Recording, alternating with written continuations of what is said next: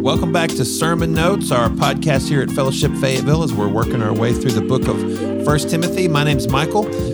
And I'm Clark. We've got Josh, our producer, here. And Clark, um, one of the dangers of working through a letter is that we end up reading it a chapter here, a chapter there. We get a piece of it here and there. We're up to First Timothy chapter five here in week 8 Uh, man, why don't you set this up for us? Like, make sure we understand how this fits into the flow of the book of First Timothy. Yeah, that's good, Michael. Um, it's just a reminder. Yeah, it is a letter. It's it got context to it. Uh, the letter seems to turn outward into the church, um, specifically in how they treat one another here um, in our passage this week. But um, you know, right out of the gate, um, Paul was exhorting Timothy, "Hey, I need you to preach sound doctrine to combat the false teaching that was seeping into the church."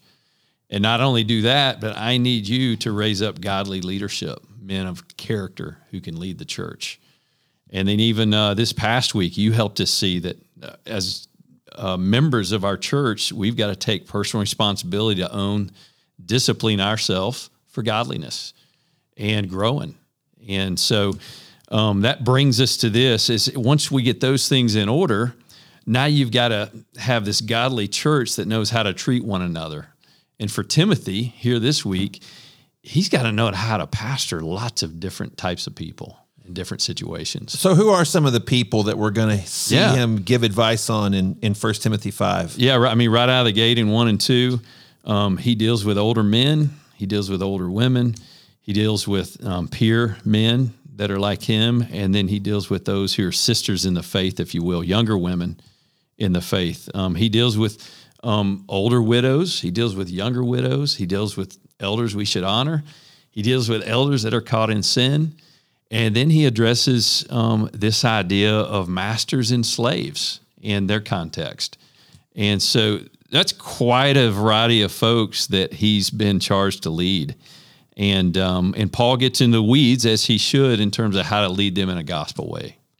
So a couple things kind of stood out to me as you were you were walking through those different groups, and one was you said honor the elders. It seems like honor is something that comes up over and over through this passage. Yeah, just in the tone that he says, even right out of the gate here, do not rebuke an older man harshly. There's a sense of respect or honor as he has some deference to the generation that's older than him or in front of him. Um, and then this word in verse three, um, honor the widows, or in the NIV, it's give proper recognition to. Um, as you move through the text and you look at elders, he says the elders who direct the affairs of the church, they're worthy of double honor.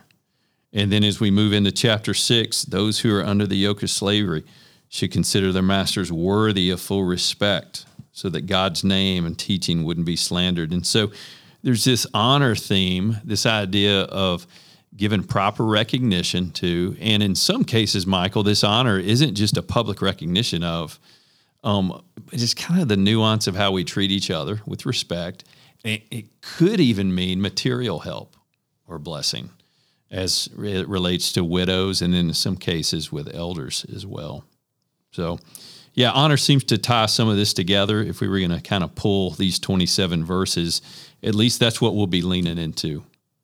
So, Yeah, so there's a few things in here that I'm guessing as our leaders and folks who are working through this passage with us, they're going to read this and they're going to they're going to wonder about. And one of those that people have already asked me about is verse 23. Paul says to Timothy, "Stop drinking only water and use a little wine because of your stomach and your frequent illnesses." What's Paul communicating to Timothy there, you think?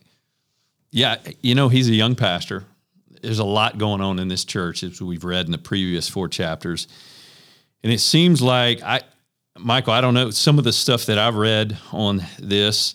Um, given the fact that he's having to lead different generations, he's having to navigate some tenuous situations with widows who need help and younger widows who just need to be careful not to get in sinful situations. He's also maybe having to address some elders who have caught themselves in some sin and having to confront them and address them. Some have suggested that he's under a lot of stress. And maybe this is part of what's causing some of the illnesses he's experienced. Uh, Anything that you've read, Michael, that would speak into that? I mean, just reading the passage, just thinking about dealing with all of these things at once, I start to get a little indigestion Yeah. just imagining it, much less living it day in, day out. Yeah, I can Yeah. imagine. Uh, we know from other passages that Timothy was a little timid. Paul was right. always encouraging him not to be afraid. I mean, it's easy for me to imagine him waking up in the middle of the night with stomach pains. Um, Yeah. And, you know, we got to remember they didn't live in a time when Paul could say, grab a little Pepto Bismol or take, right. take yourself a Pepcid. So That's right. I think wine probably had a disinfecting quality. Mm-hmm. Um, if they, they had no water purification. And so That's right. um, even the water itself might have been making him sick. But for Paul to say, put a little wine in there, I think it's it's more of a medicinal That's right. um, than an imbibing. What I what I don't think it is is hey, you're under a lot of stress. You know, have you something to drink when you get home at night? right. Um, get a little buzz, just kind of calm down a little bit. I, definitely, I don't think that's where he's leading us. In fact, you know, over in Ephesians, we're reminded to be controlled by the Spirit Right. and not by alcohol. Right. And so, um, so yeah, it's a, it's an interesting thing. It, it does, I think, speak to the personal nature of their relationship. Paul is concerned about this young pastor's, you know, personal health as much as he is the spiritual fruit of the church, and so he's coaching him up. Um, Paul's a he's a lifetime laborer with the gospel, and so he's weathered some of these storms. Right. I think it's a good reminder to all of us too that man, the physical, emotional, mental health of our co-laborers in ministry should be a legitimate concern. We want people Yeah. to stay in this thing for the long haul and not burn them out, burn them up, uh, Yeah. overworking them. That's good, Michael. The other thing here, I think people are going to be wondering about. Uh, we find at the beginning of chapter six, uh, we've got the first three verses, first two verses of chapter six here, um, where he gives some instructions for uh, believing slaves and masters. Um, what What do you think about that passage? Yeah, it's interesting, Michael, because I know in our context, in our nation, um, we've got a history of a form of slavery, uh, unique um, in our history in the last uh, 250 years. And, um, and so some have wondered if it's the same kind of slavery that we've experienced as a nation, um, or if it's something unique, you know, to the Roman Empire. And I think there's some similarities and differences. Uh, the best uh, interpretation of that idea of slave is the idea of bond slave, which could have meant that some sold themselves into slavery to pay off debts, and so you become this um, this indentured servant, if you will, of this family, and um, they provide for you as you work on their land or their property. Um, as I've read some, Michael, what was interesting is that some think that at this time in the bigger cities like Ephesus, that as many as one third of the population um, were some kind of slaves um, during this time. I thought that was interesting. That's quite a bit, and it wasn't rooted in ethnicity. Um, it was you. You had Roman slaves in Roman homes. Um, the Jews had a, a form of this as well, and so it wasn't necessarily the kind of slavery that we think of, but you were still owned by someone else, and because they owned you at your expense, they could use your body for the benefit of their, their household or what they were trying to gain out of you. And so a lot of the economy was rooted in this this idea of household servants. And uh, so anyway, just just some some similarities, but also some unique things. Uh, some believe that these slaves, some of them had access to education, some didn't. And so um, there have been some writers who have said that by the age of 30, um, most people could find their way out of slavery in their culture. And so there's a lot there. Um, but um, this idea of bond servant, I think, captures uh, in the strictest sense what the word means there. So in their house church, you might have had a believing master and a believing slave worshiping together. I can see how That's that could be a hard dynamic Yeah. for a young church. I'm imagining that in our community groups at fellowship, which are probably about the same size as these Yeah. house churches. and own both the master and the slave to you know one of his concerns here is that because they have a believing master uh, you know maybe they can ease up a little bit on them or maybe not work as hard because they kind of got this in Christ agreement now. Hey, you know, ease up on me. And he's saying, no, I need you to, out of respect, work hard for your master. And, you know, no doubt in turn, if you're a master and you're now in Christ, there's a new way that you see uh, men and women created in the image of God, and now they're in Christ. And so that should affect the way a master would actually treat and see a slave. And so, uh, yeah, I'm just imagine imagining them in someone's large living room or an atrium of a house, and they're having their church and they're worshiping together.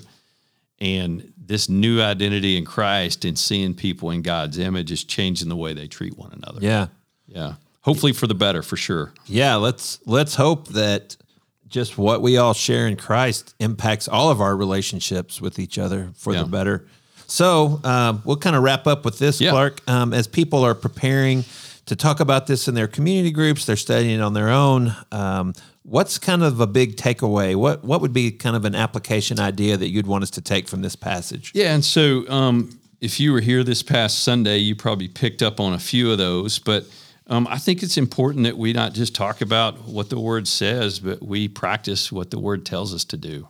And um, and so, some suggestion I would have is um, this holiday season, as we move into November, December, January, and we think through this time of the year, um, consider the widows that God has put around you, either in your family, in your neighborhood. As we think through our parishes, this is a great time of the year for the church to be the church, and for sure inside the church, make sure our widows are taken care of, especially if those widows don't have family nearby that they can lean into um, they find themselves alone this time of the year. And so I think watching out for widows and honoring them in ways in tangible ways. Um, I think another practical way that we could apply this is this is a great time of the year to publicly um, recognize and um, either in our share service that we're going to have here in a few weeks, um, but also at gatherings, um, whether it be Thanksgiving gatherings or Christmas gatherings, to publicly recognize those that you want to honor and speak truth into their life about what of encouragement they've been to you. Um, it could be an easy thing this time of the year to write a, a written thank you to someone and just say, hey, um, this is the impact that you've had on me. And there's a lot of ways that we honor people. Sometimes, I mean, we have special days to honor people Mother's Day, Father's Day, Martin Luther King Day. Um, we celebrate our veterans um, here in, in, a couple of weeks. And so um, I think those are some tangible things that we can do. Yeah, that's good. Yeah. We almost never regret when we take the time to honor someone, thank someone.